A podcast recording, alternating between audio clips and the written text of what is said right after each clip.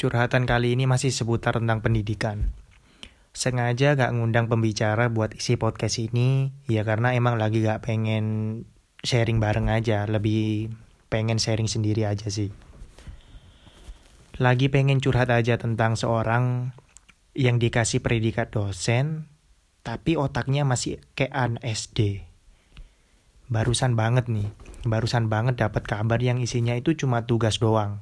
Gak ada materi yang disampaikan sama sekali. Sama sekali gak ada selama ujian online ini. Ujian online atau daring daring online ini. Dan parahnya lagi, harus dikirim ke rumah bapaknya dalam bentuk semua terkumpul per kelas. Atau bisa disebut secara kolektif sih. Gila sih ini.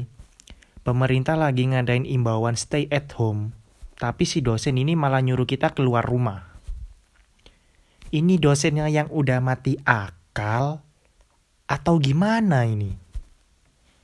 Pertama nih, dari pihak universitas aja udah meliburkan mahasiswanya untuk berdiam diri di rumah masing-masing. Agar apa? Agar tidak keluar rumah. Yang kedua, fakultas sudah mengeluarkan imbauan kepada dosen agar tidak memberikan tugas semata kepada mahasiswanya. Ini kan udah jelas banget. Kita dapat tugas terus tapi gak dapat materi. Kita bayar buat apa bro? Buat minta tugas doang. Apalagi kita gak tahu nilai dari pekerjaan kita ini yang udah dikerjain dapat apa. Dapat bagus kek atau jelek atau apa kita sama sekali nggak tahu karena gak dikasih tahu sama beliau bener-bener gak worth it banget. Dan juga ini buat bapaknya sih.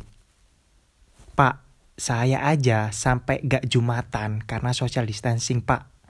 Ini malah nyuruh ngumpulin ke rumah bapak. Oke, emang bener pak ada JNE buat nganterin. Tapi bapaknya gak mau nerima kalau gak terkumpul secara kolektif. Gak bisa seenaknya gitu dong pak.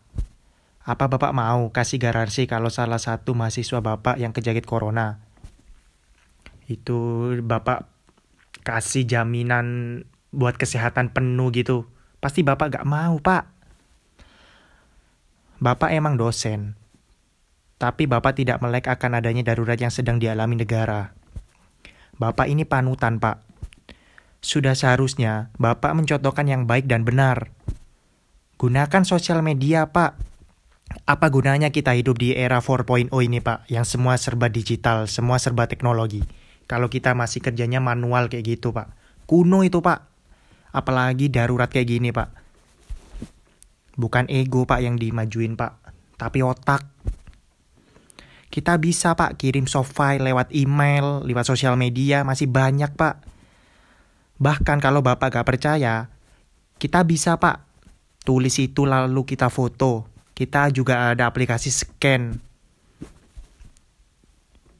Jujur pak, saya udah gak respect lagi sama bapak. Dan jujur, saya kecewa banget dapat dosen pengampu kayak bapak. Semoga aja saya gak ketemu bapak lagi untuk semester ke depan. Terima kasih pak untuk tugas yang udah dikasih pak. Sangat-sangat memberatkan mahasiswa.